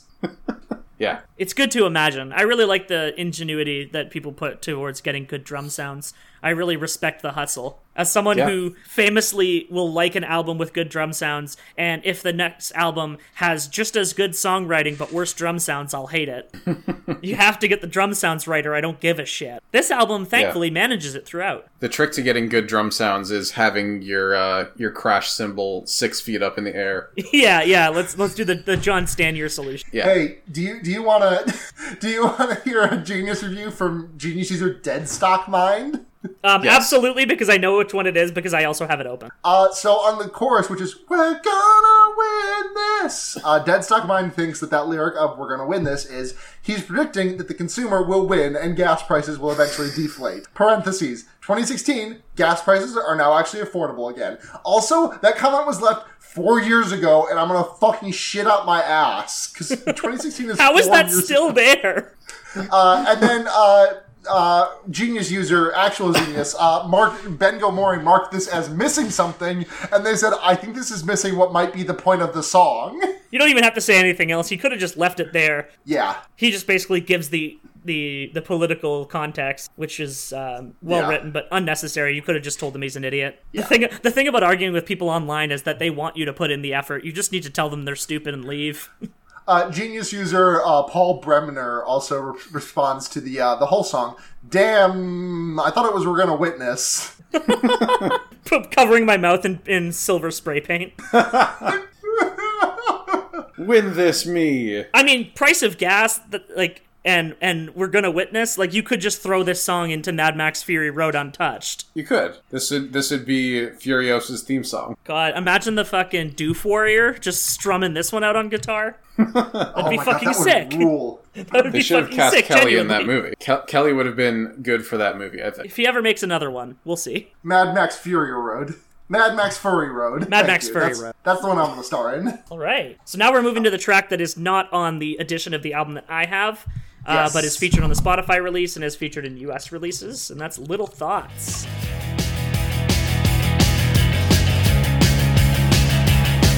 Been thinking, little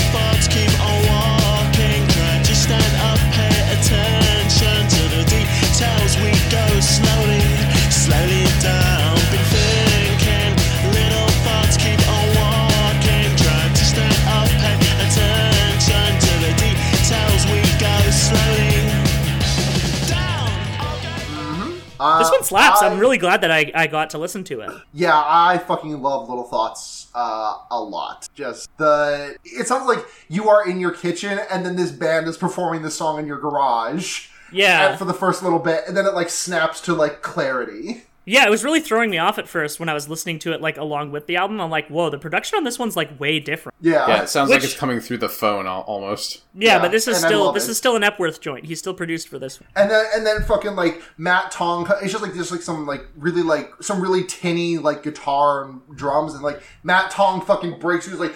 Boom,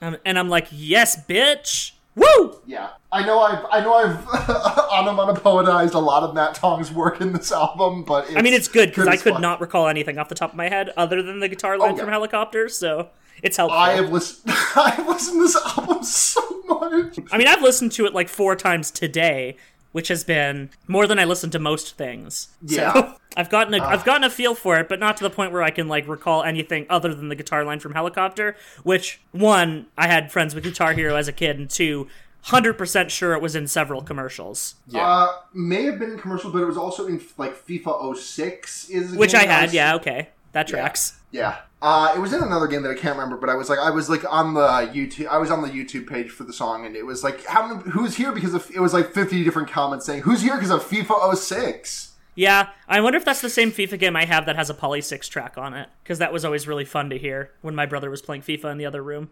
It was a World Cup edition one, so they had like Okay, tracks yeah, from all the makes different uh, from all the different countries. I've uh, I've linked you to that that one Polysics song that I've heard that I really like called uh the the one he did with Higa Driver. Yeah, No party? I haven't actually heard that yet, Oh, it's so good. But I, I really do love Polysics. They're very good. Uh, unfortunately, I don't think have ever been favorably reviewed by Pitchfork, so will not be featured on this podcast. I think what I've heard of Polysics I like, but it's also like uh, I can't listen to this too long without getting a headache. But I That's think, so valid. That's why their albums are only like 25 minutes long. what is it? I mean, my mine. Is that? Is that I the Might Me? Mine, and Yes, that is the track that, was song. in That FIFA. song's good. That song. yeah, now rules. is now is the time was their big US crossover album, which I think was actually sold in Hot Topic. Well, yeah, they were a big MySpace band. Yeah, I remember being on their MySpace back in the day, and they described themselves as sounding like Devo oh. 2.0. Yeah, and their influences were listed as Devo, and Yeah. that's it. they, they're just like, we're Japanese Devo. We don't care about the comparison. In fact, we invite them. Yeah, I don't think Mark Mothersbaugh ever worked with them, and I think that would be a very interesting collaboration. too. He should produce an album for them or something. But little thoughts. Little thoughts. As I said, Uh, I am a little if, thought. Y'all mind if I? Y'all mind if I uh, been thinking little thoughts? you mind if I am Yeah. a little thought? I think I've gotten enough this out of this world ain't just made of facts. It is in fact a society. I I do the I it, the, every half hour is a countdown. Is another one of those those lyrics where it's like I don't really know what this is saying, but I like it. It Evocative gets the people me- going, etc. Yeah, Yeah, it, it it seems to me it's kind of like the the uh the sensation of just waiting for time to pass in boredom. yeah. I also like the line the the the the the, the parallels in the next line, which is three times if it's cause my age, then you're a coward. And then it, the fourth line is I haven't got the guts to stand alone, which I think is a nice like parallel between you know I, you're a coward, I haven't got the guts. Yeah, yeah. Projection. Which is yeah, haven't got the guts to stand alone. God, fuck! I just need to. li- I'm just gonna bump this song all night. this the chorus on this one I, is one of my favorite choruses on the whole album. It's really good. It has yeah. such a good rhythm to it. yeah. Can you do I'll- the I'll chorus? just- Do the chorus for me for a sec. I'll go back if you ask. I'll go back if you ask me. I'll go Yeah, back. there we go. If you ask, I'll go back. If you ask me, I'll go. Back. Then we like. I wasn't sure. I wasn't sure how long the pause was before the "I'll go back if you ask." That's Yeah. one. That's one problem with reading lyrics on lyric sites is that they don't. I like when Mm-hmm. Lyric sites will consideration for the format for like spaces and extended extended vowels. Yep. Like it's not a professional way to write lyrics, but it's a way that Yeah. actually like is useful for me trying to read along. I really like I- when, when when lyrics will extend a vowel. I'm just like, Yeah. fuck yeah! Now I know exactly what the fuck's about to go down. Yeah, I um I really love the the part in the second chorus when he like hits the when, when he goes to the I'll go back like the Yeah, really yeah, high yeah. one the, the the octave jump Again, for a guy who doesn't belt very often, he can really bring it when he needs to. yeah he can and it's like it's not like I wouldn't call it like super technically gifted singing, but he's very good at. Um, uh, we've said this word like a thousand times, but he's very good at being evocative. He's a very emotional singer, yeah and yeah, yeah, I can really is. Um, I can really respect that like that part of the craft. it's a very hard thing to do right. Yeah, I think that uh, I think that jumping from the the harshness of price of gas to like the serene nature of so here we are is a really hard jump to make. And I Yeah, think, it's like a perfect stepping stone. exactly yeah. And I, I, th- I feel like like as like a U.S. edition, something that came later, it was very a, a very conscious choice to put it there and not near the end, mm-hmm. because like sequencing an international album means you've had so much time thinking of the original sequence, and then the album goes gold, and suddenly you can't do anything else with it. And now you have all this time to think about it and look at the reception to it and think about where it could be changed. And a lot of people will make some pretty drastic changes, but I think just popping one track in there works real nice. Like uh, this, this came up on Fun Point when they were doing the Marina and the Diamonds album. Uh, but they like she like shuffled out a bunch of tracks. She shuffled out two different tracks, put one track back in from the bonus tracks, and then there was one track that was only on the international release, and it was just a mess. um yeah, but uh so here we are at so here we are.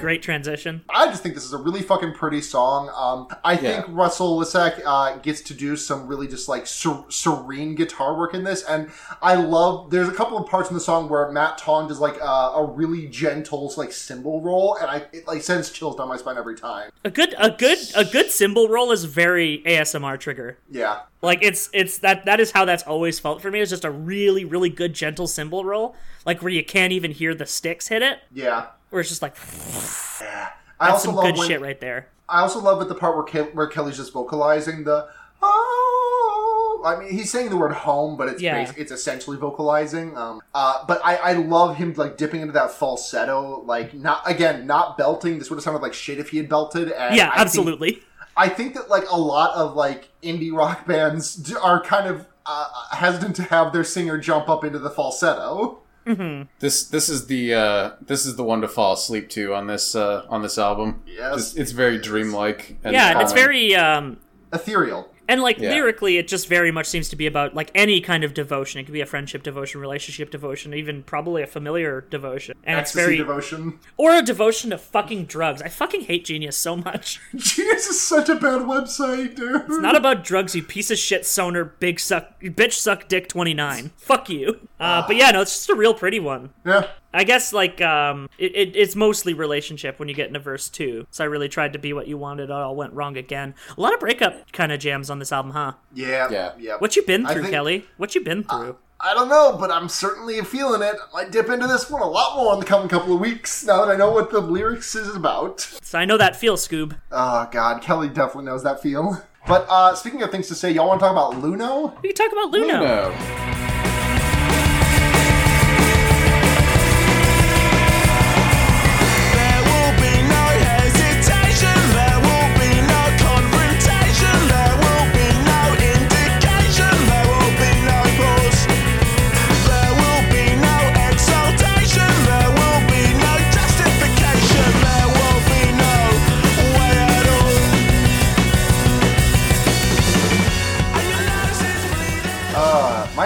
Is bleeding. Oh but I've not been boy! lying to Uh, you. so here we are. Says the subject of this song. Luno could very well be a drug addict. Good. Like this just seems very much about like living up to expectation. like the this song. this is this is the same user who said that the that blue light is about the blue lights in bathrooms that make you not do heroin. yeah. It's so the this blue is light on the end of my jewel. Um, I could never get a proper lead on the "I can read the, bl- I can heal the blind, I can cure the sick" kind of line. I can say the right things, I can say the right things. It's just basically like the, the the most of the song prior to that point is about someone who seems to be like you know jumping through hoops, trying to live up to expectation. Yeah. And, then, the at that then- point, it's basically like, is it like he's saying he's coming in being like, I'm the person who could solve all your problems? Is it like just like a like a shitty relationship person that he's like embodying in that point? Because that's kind of how I read it. To me this I, i'm reading this just in the moment as like an exaggeration like he's exaggerating like i can do this so why can i not make this work like he i don't think kele is saying that he is ability to cl- heal, the blind and cure the sick but like Oh yeah, no, no. did- I, I feel like that's definitely like an exaggeration Right. in, in that right, like I, I think i think I can saying, cure like, what else, yeah. yeah i can do all of this but why can i not fix this relationship i can say the right things but i cannot say the I, but they are that is not enough for this because yeah, no, like as I was like, is it, the way I read it is almost like the person that Kele is embodying in that verse is kind of a shithead. yeah because like it almost seems like the I can say the right things, I can do the right, th- I can I can do all this for you. Where'd you get so cruel? Where'd you get so cruel? Is like you know the moment where this person who you you're approaching because of her low self esteem is standing up for herself in the relationship, and the Yep. person who's abusing is coming back in a way like you know like why are you standing up for yourself and then at the end it's like come back to me the way you were the way you were when we were young like change trying to yourself you back to this this point Yeah. in your life when you were different, when you were the way that I liked you to be. And like I very much just read this as like an abusive kind of relationship song. Like obviously not like praising it, like you know it's a shitty narrator kind of situation, but that was my read of it. yeah, i'm not entirely sure yeah I, I think a lot of it is open to interpretation, but uh, that was kind of the way I went with it. Yeah, that's fair. I don't really have much else to say about it. This is a this is a song that I kind of I, I don't not like this song. I just kind of it just kind of like glazes over my brain every time I listen to it. Mm-hmm. I like this. I like the energy. I like the sound. I like the Death from Above 1979 version of it a lot. Plans is pretty.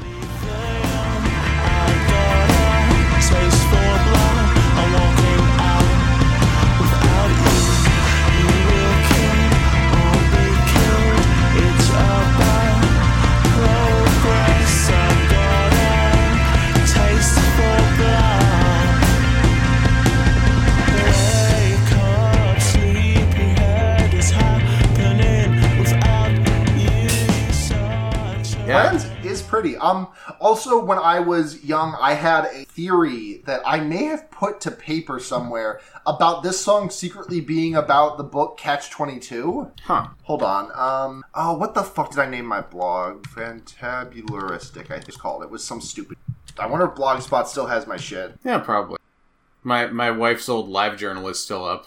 Not Blogsport. Blogspot.com. Come on. Ah, nope. Can't find Sports blogger, sports blogger. it. Open up. No your, Animal open Collective up, this week. Open up your blog. Damn it. Um, there's a couple of things that I do remember that like bu- that like stuck up to me, like uh, uh, cut your hair and shave your beard. Like that's, I mean, obviously military. Um, uh, vipers to come for you. I remember there being some. It's been a while since I've read the book too, but I really feel like I remember there being something about someone dreaming about snakes. Like you will kill or be killed. It's about progress. That's I feel like that's almost a line verbatim from the book. Uh, we will run backwards. There's a character who only walks backwards in that book, and that's the best I could come up with, and I kind of reach for that one. Um, Whip cracks, we jump, also uh, uh, military, and also I can imagine something like a, a military sergeant just screaming, "Wake up, sleepyhead!" into the fucking barracks. This song Yeah. always just kind of struck me as like a uh, like a, a song towards someone who's you know wasting their life, not really doing anything, always always kind of making plans but never taking action. Be on, Um, he be on their phone. He'd be on his phone. He'd be on his phone, like especially with like been training vipers to come for you in your dreams to release In you, your like dreams to release you. in your sleep. Like just like you're so not taking action in your life that I'm literally going to train a snake to attack you until you start moving. Yeah. It's like a reverse dog track. Instead of a bunny that they all chase, it's a snake chasing you around the track. Genius user John Blaine Williams says, "Not even the convincing power of the singer can move this person. He's He's considering, considering other options. That's that's probably my favorite annotation so far. Yes. This guy Thank you, fucking John Blaine. Williams. All right. Uh, trained snakes. Check that one off. Yeah, the Ravens are leaving the tower just seems to be like an oblique British politics reference. I guess if Yeah. the, the the British crown will fall should they ever leave. Uh, who wants to go kidnap some ravens? Fuck yeah. You can use that. Gotta, gotta hurry though before the fucking por- prologue. Is that the Oh, word? pro prorogue. Thank you. Queen fucking sucks, y'all. Let's just well, I, get I that think I, I think I think I accidentally confused it with the word for the side stories in the Fire Emblem game, which is Okay. paralogue. Paralogue. Huh. Let's just all go hang out in the in the uh, the rookery at Buckingham Palace with all the all the ravens. Hold on, hold on. I, I need to say something. The the line "Stop being so laissez-faire" is highlighted. I'm praying that this is like some. This is like Kele Okereke. That like someone's annotated this saying Kele Okereke really hates government in, invo- getting involved with like markets and stuff. That is pretty much uh, what that annotation is. Well, no, the annotation just defines laissez-faire and just says that the subject needs to fucking get off their ass and stop it. I, Yeah. I was, I was kind of hoping that that was going to be like this line means that Kele Okereke thinks the government's bad. Even though it's saying stop being so laissez-faire. Yeah, or like, sorry, big. He thinks the big government is good. I don't really know what laissez-faire is. Is that big government or small government? Whatever. Who It's a the shit? government just not giving a shit and letting capitalists run roughshod over the rights of the people around. Yeah, Yeah. So you know, capitalism. yeah.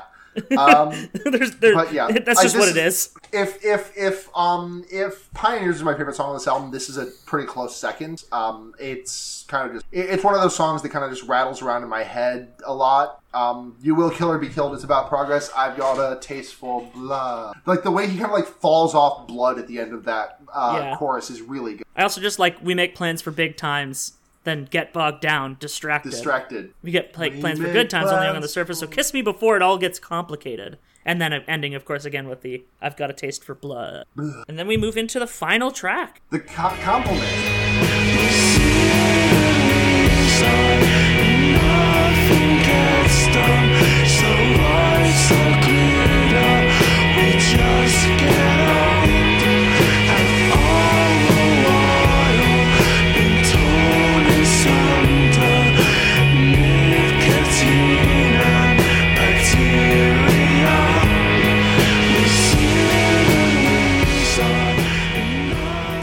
Uh, Kele Okereke uh, has done. Uh, he did. This was a song that he wrote back when Bloc, back before Bloc Party was Bloc Party, back when they were Union, which I believe was. I- I've seen video of these. I- I've seen video of these guys doing it live. Russell Lissack has the exact same like hair swoop. Like he looks like fucking. He he looks like that motherfucker from uh, Ace from uh, uh, uh, Apollo Justice, Ace Attorney, Daryan. What's his face or whatever? The one with like the fucking dick, the big the big fucking pompadour. Yeah. like that's what Russell Lissack looks like in the video. But I cannot, and I, it's Matt Tong on the drums, but I cannot tell it, whether or not that's Gordon Moakes on the bass. Irrelevant. Uh, but the video does introduce by Kele saying, "This is a song about hating your job." Uh, Matt, I would like to say Matt Tong is shirtless in the video, and when I was at the concert, he wait, he lasted about four songs before he ripped his shirt off and threw it into the audience. Absolute legend. Yeah. we we do stand. We Um, do. I think this song is like it's fine. It just like it just kind of feels like a bit of a fart to end the album on. I Like- kind of like it as an outro. It I, I like I like when outros kind of bring them down from like uh from like a mood that was more like maybe manic. Uh, you could Yeah. say. I think it, it very much song. seems to follow from the last song. I, I don't think this is a bad song. I just feel like this is like a. It just does not feel like as interesting as the rest of the album, and maybe that's like intentional, but I don't know. It seems to follow a very similar narrative thread uh, to Plans, yeah. in like just Yeah. kind of like a youthful like lethargy. We just We sit sit and we here, sigh, we smoke. nothing gets done. Yeah. And uh, it could almost feel redundant in that way, but I also just think it's really pretty and it's a nice way to end it. And Yeah. it kind of works for me the way that it's set up on the CD version that I have, um, which the song ends and then there's like seven minutes of silence, and then there's the instrumental bonus track because it almost just seems like a you leave the record on the wheel kind of thing, and just nice little surprise at the end. It's, I think it's a really nice way to end a record that way. I- complained about this, but I also fucking love the version the version from the Silent Alarm remixed album, uh, which is just it's just like this, but like a little bit slower and ten fucking minutes. So maybe I'm wrong. Oh hell yeah! Who does that? It's really I good. wanna I love Nick Is it the Zinner. M83? No, Nick Zinner. Oh, Nick Uh, Zinner M83 from uh, Yeah Yeah Yes. uh, M83 did Pioneer. Right. But yeah, I like it he's just credited as Nick Zinner there. But oh yeah, I know who that is. I got you. That reminds me, I am gonna find this uh, album just so I can find the Cornelius track. It's on Spotify. This song probably could have been like originally titled "Nicotine and Bacteria" just because of how much that phrase is repeated throughout the uh, throughout the lyrics. Um, and I, I I do like that that line. Yeah. Yeah, the crushing power of routine. Uh, That's also just an uncited quote, but that actually does seem to work with the song, so I'll allow it. Yep. Yep. Yeah, It's by John Blaine Williams. We just called him a comrade, so I guess we have to accept it. We're legally obligated to stand. No choice. Yeah. No chance and no choice but to stand. Guess I'll accept it. A- a- just side note: every time I hear "We're obligated to Stan," I think of Wayne Knight from Space Jam because he was Stan. That's true. And he was obligated to Stan himself because that was literally his job was to be Michael Jordan, A publicist. Yeah. Yeah. he was obligated by the force the crushing force of capital to stand. Um I don't know, there's something about an album filled with songs about anxiety and ending a song ending with a song about capitalist isolation in a workplace society that kind of works for me also. Just Yeah, like on the thematic- thematic bend of the album. Thematically good. Thematic good. Yes. Just depends on how much you're feeling the slow songs, which Yeah. for me it worked really well. Sometimes I am. Sometimes I am not. I I am vast. Do I contradict myself? Very well. I am vast. I contain multitude. Wor- working a, a normal 9 to 5 40 hour work week, I can definitely identify with that sentiment. Just a lot of sitting and sighing. Like ninety percent of my conversations with someone else at work just start with sigh. okay, so Yeah. And when you get home, you're already too tired to do anything you actually want to. But yeah, no, it, it does really just feel like it was called nicotine and bacteria, and then they're just like, well, we can't call it that Yeah. for whatever reason. Th- this is the this is the Nyquil driver of Yeah, this, this is, this is the Nyquil driver of this album. I was just gonna bring that one up. yeah. They just did it didn't work for the title for whatever marketing label reasons or whatever, and they're just like, ah, Yeah. fucking call it compliments. Titles don't have to mean anything. It's fine. makes you think. And that's So- that's Silent Alarm. That's, Silent Alarm by Bloc Party. That's that whole thing. That's that whole motherfucking thing. Yeah, thank you so much for letting me talk about this album. I've like I've had so many thoughts about this album ever since I first heard it, and like I had no venue in which to put them really. So thank you for giving me an outlet. So what you're saying is that you wouldn't call them little thoughts. I would not call them little thoughts. No, They're big I would thoughts. call. However, I would call you little thought. Yeah, that's me. You're you're the glowing eyes thinking emoji about this album. Oh, absolutely. Yeah, that's me. I am like I am bursting at the seams with th- with thoughts and come. Yeah. Oh man, Well, that- we, we almost missed it. We almost missed our cum reference, and it wasn't me that made it. I'm very proud of you, Sara. Happy to help. So what's John next? Arbuckle, come on, Tuning Fork. no. okay. Yes, but only in the only in the misinterpretation of that, which is John Arbuckle coming out of Tuning Fork to come and then immediately on Tuning. Fork. yeah. Just bust on the just bust while on the mic. Hate it. Can we? Let's moving on. I already, Yeah. I already forget how we usually end this podcast. Well, we, we we usually do favorite song from the album. Oh, okay. Um, I think I already said as such, but um, my favorite is Pioneer. I, I was really feeling positive tension the whole time, so that's what I'm going to stick with. Interestingly enough, uh, I think mine might be Blue Light. It's good. It's a good song. They're all really good. Like I don't think there was a ba- I don't think there was a wrong choice except for maybe like if you said if you said she's hearing voices, I would have been like, Yeah. Delete my audio. We're not doing this podcast anymore. delete noise space. Delete the whole thing. The whole website just needs to go in the toilet now because you said that. Uh, one thing that I do It know. turns out Noise Space was just Joker's trick all along.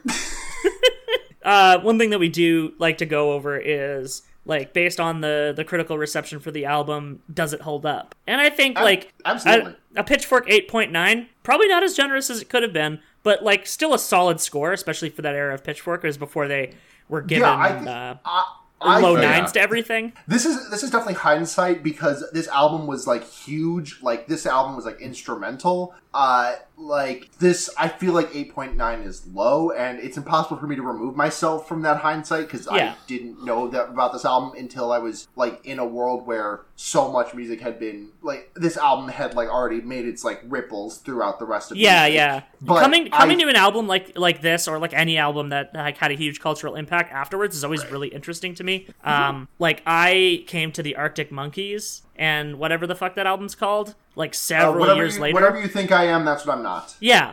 I fucking hated it when I first heard it. And I'm like, I don't understand anything about why this is popular. And But only then, but then, but then your your eyes are open to the world of Gomper. then I was my eyes were open to the role of Gomper. I mean, I still don't like it that much, but I I, like get I at least get it. It's it's like early Cage the Elephant, which is exactly my type of. Yeah. Um, but yeah, no, I think it, I think it kind of works. so uh, the legacy of the band is um, this was, I believe, their highest rated thing by Pitchfork. by Highest pretty rated, mile. and I think I think most people can. I, I think most people who are fans of this band can mark a pretty solid trajectory from this album downwards. yeah. Like Weekend of this, like I think for me, these three albums, it's really hard for me to rank all three of them. I think for me, if I had to like put them in an order, I think it does go Silent Alarm, Weekend in the City, Intimacy, but like by a hair on each. Sure. They're all really good albums and all really close to each other, and definitely far closer than I feel like like Pitchfork like. Yeah. Cool. I get that. So I we don't have to make this a segment, but I really just wanted to point out like the way that I'm most familiar with Kele, which is uh, No, the no, song. no. We we're making this a segment now because I picked out a fucking song. Fine, God. It's not. It's not even a Bloc Party. song. It's a song he did with uh, RAC uh, for his album, uh, which was called Strangers, and also featured vocalist MNDR. eyes are glowing red and your tongue has caught on fire.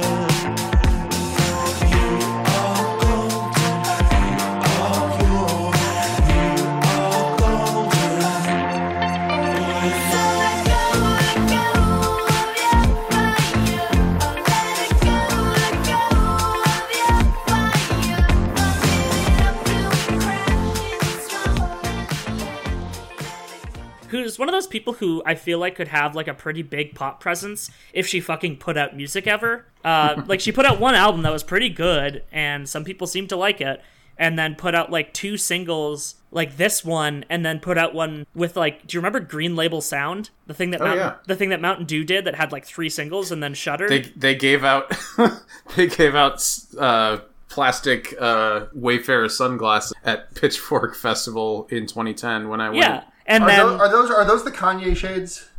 No, so no, they those are shutter shades. Okay. so yeah they put out like a track by MNDR and a track by Neon Indian and then stopped existing. Yeah, Uh, so yeah, she's very good, and she does the the hook on this song, and Kele does the ver- uh, Kele does the verses, and then RAC just does instruments on the whole thing, doesn't sing, uh, which I'm pretty sure was what this whole album was. He just got guest vocalists because the main thing that RAC was. It was it stood for Remix Artist Collective, and it was literally just a group of people who did remixes until uh, one of the main guys decided to just make a project out of it. And it is just an absolute jam of a song. It was covered on Song Exploder, which is where I'd heard of it originally and it was my uh, my first like uh, exposure to Kele Kele's music in any way because I never listened to Bloc Party when I was younger. Um, and just some like really evocative lyrics about like losing people to drugs. And uh, it's interesting that the song was kind of created piecemeal. Like they had the um, the instrumentals for it, and then it's like lay down some uh, lay down some verses for this, and it's like okay, we need something else. Okay, I'm gonna go out to reach out to my friend to get a chorus for it, and then here's that chorus. And the fact that it all managed to come together into a coherent song is actually amazing, given Yeah. it was like assembled across several continents. By our powers combined, we have a pretty good song. We have a fucking banger. I, I really do love it, and so I had to mention it. Uh, can I go next? Sure. sure. Okay, cool. My song that I'm putting on, what is this called, Matt? I mean, we stole Lightbringers for HKIP. I might as well just steal Slap City. Slap City 2. uh, my pick is going to be uh, Massara or Brand New by uh, KANA-BOON.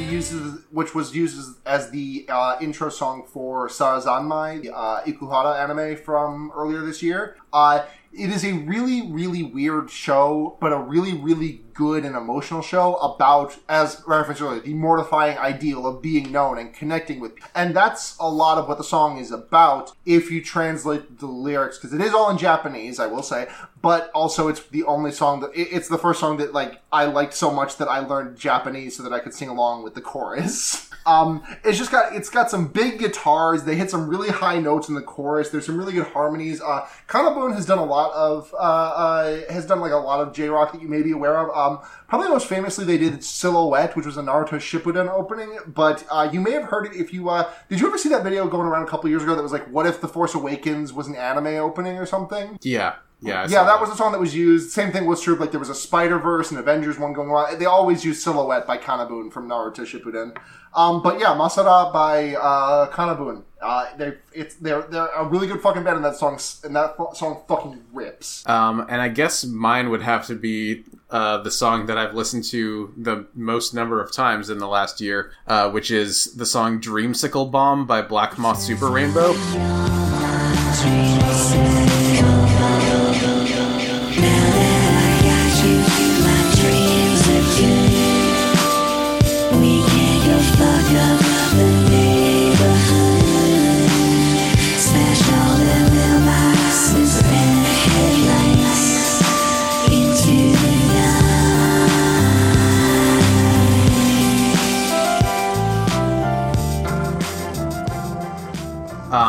It's from their album uh, Cobra Juicy, which was funded on Kickstarter a few years back. Did you get the lenticular cover for that? No, I didn't. I, I didn't really, show regret. I really, really regret not getting the lenticular cover.